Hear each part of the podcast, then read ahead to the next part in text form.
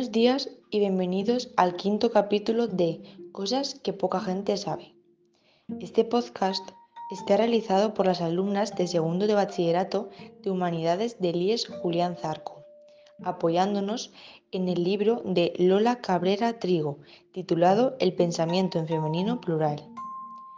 Vamos a hablar acerca de Mary Wollstonecraft, una escritora y filósofa inglesa ubicada en el siglo dieciocho. Que fue una figura destacada en el mundo moderno. Os contaremos un poco sobre su biografía, sus obras y leeremos un fragmento de su libro Vindicación de los Derechos de la Mujer, un ensayo publicado en mil setecientos noventa y dos que trata acerca del feminismo, la educación y los derechos. Nuestro objetivo es que conozcáis un poco sobre esta filósofa en unos minutos y reivindicar a las mujeres en el mundo de la filosofía y el pensamiento.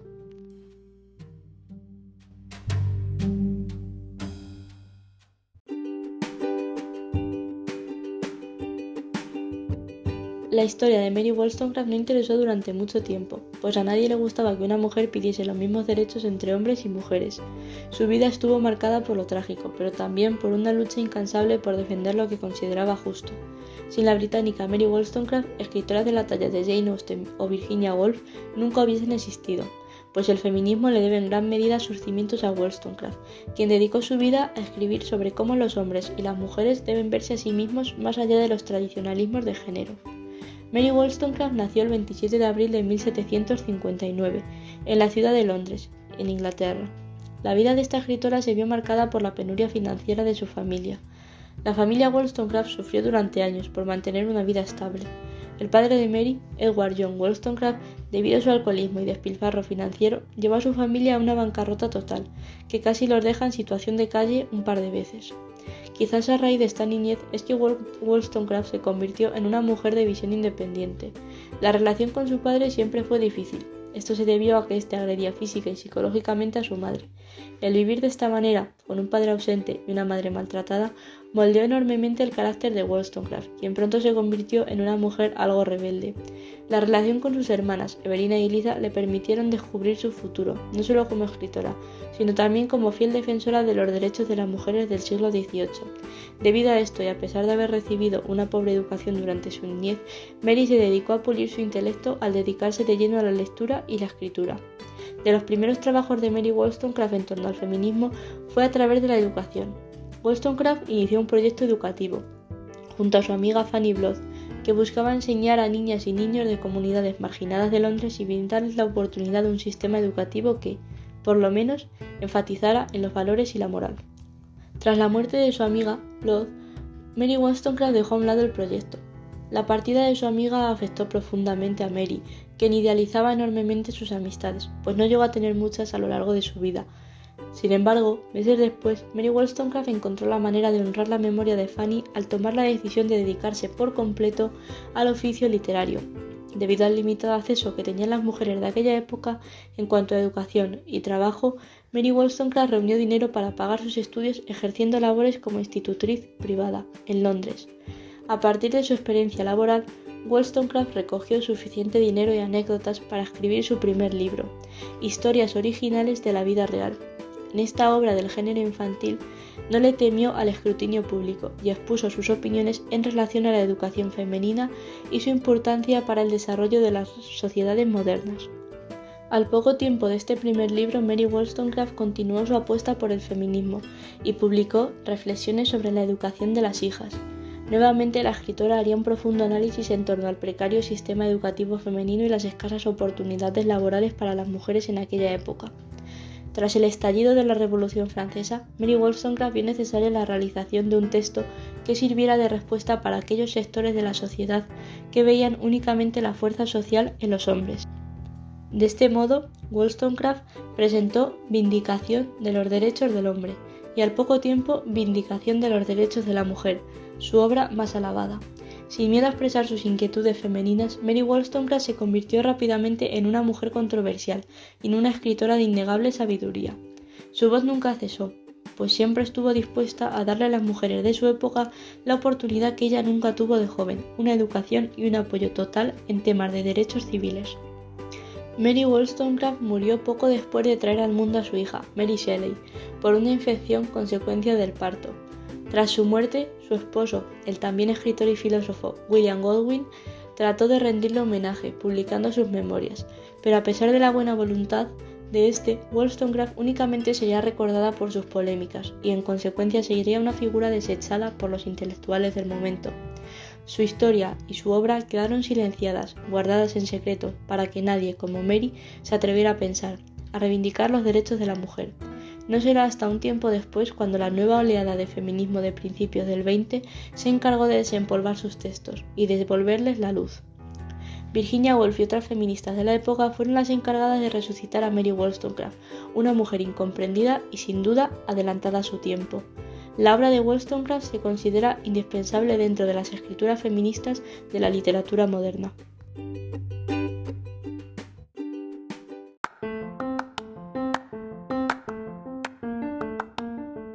Partiendo de un extenso listado, podemos destacar Reflexiones sobre la educación de las hijas, Historias originales, Vindicación de los derechos del hombre, Vindicación de los derechos de la mujer, Mary, María y cartas escritas en Suecia, Noruega y Dinamarca.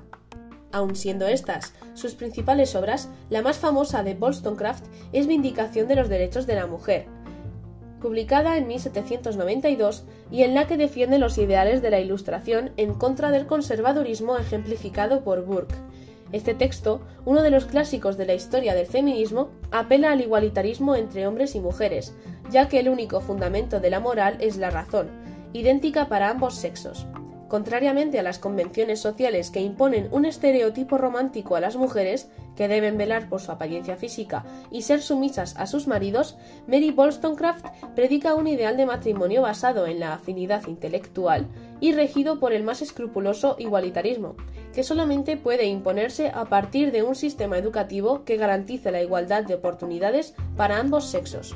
Este texto tuvo que salir a la luz sin el apoyo de los dissenters, reacios a eliminar el papel doméstico de la mujer. El tono de indignación se mantiene, pero en esta obra Wollstonecraft consigue condensar de manera más precisa sus reivindicaciones. La tesis general es clara: la inteligencia no es una cuestión de sexos, por lo tanto, si el objetivo es una sociedad basada en la racionalidad, es incoherente e ineficaz desaprovechar los recursos de la mitad de la población, relegándola a meras funciones domésticas y matrimoniales. Defendía las escuelas públicas mixtas, en las que una instrucción común evitara absurdas afirmaciones como la de Rousseau, quien consideraba que una mujer instruida pierde la capacidad de poder sobre el hombre, porque el hombre no se sentiría atraído por ella. En definitiva, reivindicaba la libertad real de la mujer, lejos de la servidumbre a la que le arrastraba un modelo social que solo dignificaba a la mitad de la ciudadanía. El tremendo éxito de esta segunda vindicación le valió, sin embargo, la más furibunda crítica por parte de hombres y mujeres de sectores especialmente conservadores. Cabe mencionar el apelativo que Walpole le dedicó, hiena con faldas. La Vindicación de los derechos del hombre, publicada dos años antes, es una carta al muy honorable Edmund Burke, ocasionada por sus reflexiones sobre la Revolución Francesa, publicadas en mil setecientos noventa. Es un panfleto político. La de Wollstonecraft fue la primera respuesta en la guerra de panfletos iniciada por estas reflexiones de Burke en una defensa de la monarquía constitucional, la aristocracia y la religión inglesa. Wollstonecraft atacó no solo los privilegios hereditarios, sino también a la retórica que utilizó Burke para defenderlos.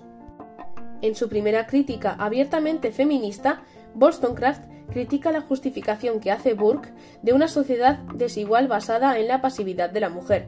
En su defensa de la virtud republicana, Wollstonecraft invoca el carácter distintivo de la clase media emergente en oposición a lo que ella considera un viciado código de conducta de la aristocracia. Alentada por una creencia ilustrada en el progreso, se mofa de Burke por confiar en la tradición y las costumbres. Los derechos del hombre tuvieron éxito. Recibió comentarios en todos los periódicos importantes de la época y la primera edición se agotó en tres semanas. Sin embargo, tras la publicación de la segunda edición, la primera que llevaba el nombre de Wollstonecraft en la portada, las críticas empezaron a evaluar el texto no solo como panfleto político, sino como la obra de una mujer escritora. contrastaban la pasión de Wollstonecraft con la razón de Burke y trataban condescendientemente al texto y a su autora. Este análisis de los derechos del hombre imperó hasta la década de mil novecientos setenta, cuando las académicas feministas empezaron a leer los textos de Wollstonecraft con mayor cuidado y llamaron la atención sobre su intelectualismo. En resumen, la vindicación de los derechos de los hombres había supuesto la repentina fama de Wollstonecraft como escritora por su entusiasta crítica a la obra de Burke, pero no dejaba de ser un panfleto escrito con impaciencia y falta de finura argumental. En ella pasa de defender abiertamente la seguridad de la propiedad privada como la base de la libertad a proponer un modelo social en el que los pobres tuvieran reconocidos sus derechos y no fueran atendidos por caridad. En cualquier caso, su apuesta decidida por una ilustración completa y por una revolución que enterraba definitivamente el conservadurismo del antiguo régimen quedaban claramente delimitadas en esta primera obra.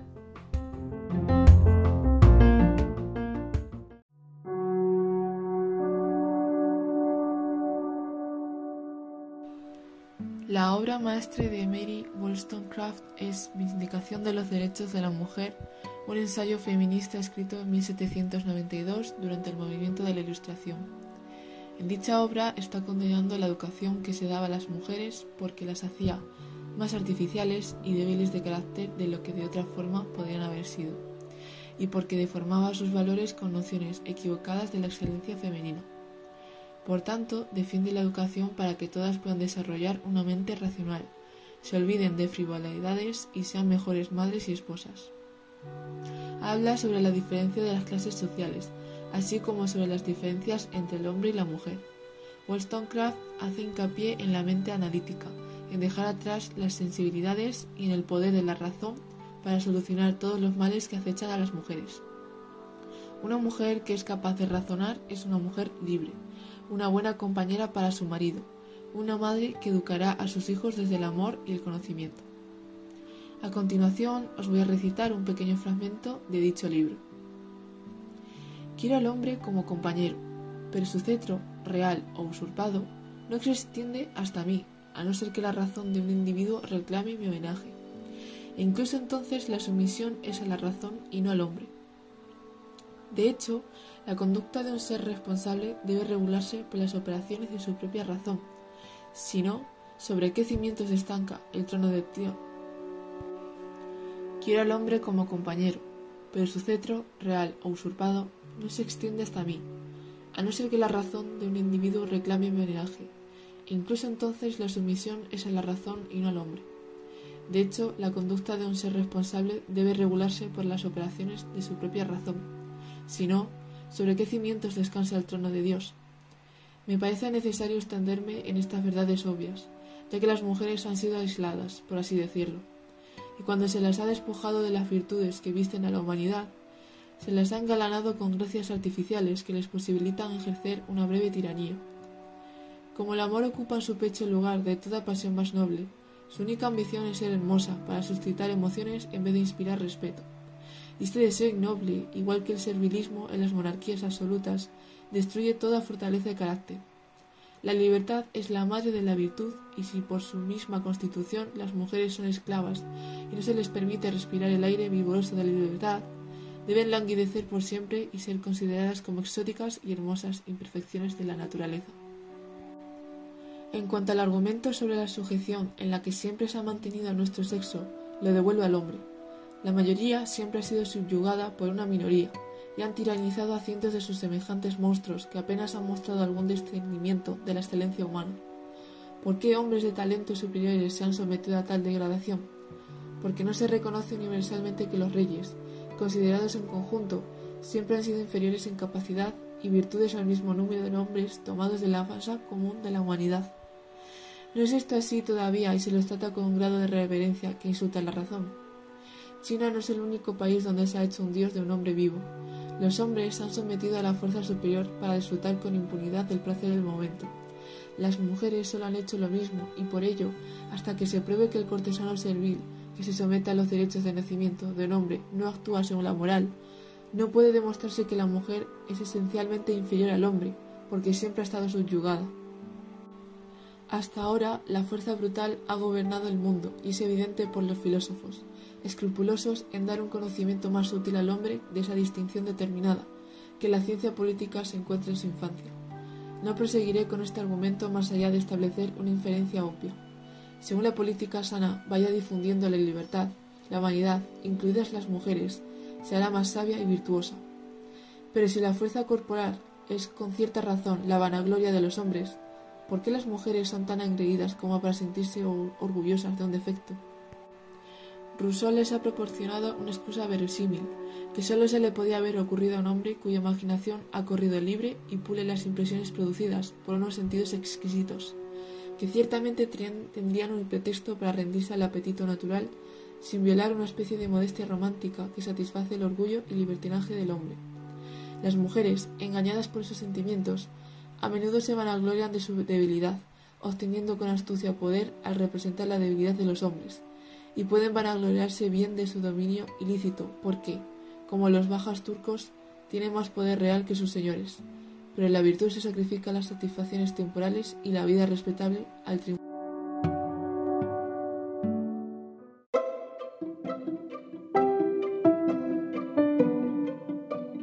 Me gustaría hacerle una pregunta a mi hermana María sobre la filósofa la cual hemos estado hablando antes. En este caso es Mary de Wollstonecraft. Esta chica afirma que una mujer con razón es una mujer libre.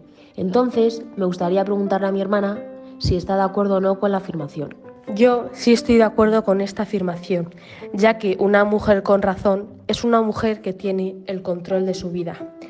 Es decir, toma sus propias decisiones y si quiere cambiar su vida o sus propias costumbres, las cambia, sin hacerle falta de un hombre, un familiar, un amigo. O sea, es libre para tomar sus decisiones, su vida y su control.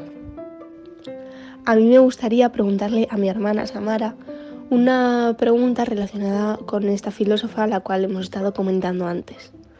La pregunta es muy sencilla. ¿Crees que una mujer a día de hoy puede llegar a un objetivo o conseguir su meta sin ser criticada por la sociedad? En cuanto a la pregunta de si creo que las mujeres pueden llegar a lo más alto sin ser criticadas, eh, bueno, de una, de una manera muy general, ¿no? A lo largo de toda la historia, eh, cuando una persona o una mujer, en este caso, ¿no?, se ha salido de su... de su estereotipo, ¿no?, de su imagen, ¿no?, ha hecho otras cosas diferentes a este estereotipo otorgado por la sociedad, eh, se le ha criticado, ¿no?, de una manera natural, de una manera eh, inmediata, podríamos decir. Eh, generalmente es lo que pasa, ¿no?, cuando alguien se sale de su estereotipo o, o, o, o no concuerda con esta imagen otorgada, ¿no?, que decimos por la sociedad, el ser humano critica, ¿no? Luego quizás unos años después aprende, pero primero critica. En este caso, eh, con, más, con más énfasis si es mujer, ¿no?, pienso. Eh, venimos, ¿no?, con unos años de historia eh, en lo que está claramente reflejado esto, ¿no? Eh, cualquier mujer que se ha salido de este estereotipo o de esta imagen social otorgada ha sido criticada inmediatamente, ¿no?, pues por no cumplir sus funciones de ama de casa o de madre y eh, estar empleando su tiempo pues en investigación, en, la, en, el, en el arte, en, en la medicina, en, bueno, pues cada una en el, en el terreno que le compete. Pero afortunadamente, y poniendo un poco de positividad en el futuro, espero y deseo que las cosas estén cambiando. Eh, y aparte de que siento que molesta cuando una mujer eh, llega a lo más alto o en su carrera, ¿no?, o, o consigue un, un objetivo alto, eh, por, por esta misma razón, ¿no?, porque hay unos estereotipos y, y unas imágenes otorgadas y, y cuando te sales de ello, eh, lo primero que recibes es una crítica, ¿no? Eh, pero eso, mirando al futuro, eh, poniendo un poco de uh, positividad, ¿no?, o eh, un poco de pensamiento positivo, ¿no?, es decir, las cosas están cambiando, eh, cada vez hay menos crítica, ¿no?, porque, porque la mujer alcance determinadas metas o determinados objetivos o se desarrolle de una manera, eh, de una manera continua, ¿no?, y, y, y llegue, como, como dice la pregunta, a lo más alto. Eh, bueno, pues Confío en que cada vez haya menos críticas entre nosotras y entre la, la, la población en general y la sociedad en general. Eh, pienso que cada vez eh, esta crítica se está convirtiendo, ¿no? Se está pasando a convertir en un ejemplo, ejemplo para futuras generaciones, ¿no? Eh, Contamos hoy en día con muchísimas mujeres que han llegado a lo más alto, con muchísimas críticas a su alrededor, pero aún así lo han conseguido. Así que confío en que esta crítica eh, se convierta en, uh, en, no sé, en algo positivo entre nosotros, ¿no? En, en valorar el llegar a lo más alto de la mujer y de, y de cualquier persona, ¿no? Y de aprender y construirnos así eh, como sociedad, ¿no? Eh, y caminar hacia... hacia un sitio diferente. Entonces, respondiendo más específicamente a la pregunta, sí, eh, estoy eh, con la confianza plena en el que en un futuro dejaremos de criticar, eh, sea la mujer que sea y que llegue a, a, lo, a lo más alto o a, a su, su objetivo, ¿no? eh, eh, propuesto. Pero bueno, eh, no podemos olvidar esta parte, ¿no? que, tenemos, que venimos teniendo de historia, en la que muchas mujeres han tenido que luchar mucho por, por alcanzar, incluso no hablo de objetivos más altos, sino de derechos, ¿no? eh, eh, iguales, ¿no? a, a su género opuesto. Entonces, bueno, eh, creo que sí, eh, que sí pueden llegar a lo más alto, pero bueno, aún queda mucho camino por... por recorrer para, para acabar con esta crítica y, como, como insisto, ¿no? convertir la crítica en, en algo positivo eh, y en, en, en darle un valor, ¿no? a esta mujer que llega a lo más alto, pues aún teniendo que ser mamá o teniendo que eh, pues gestionar toda, toda, todo el círculo que tiene alrededor.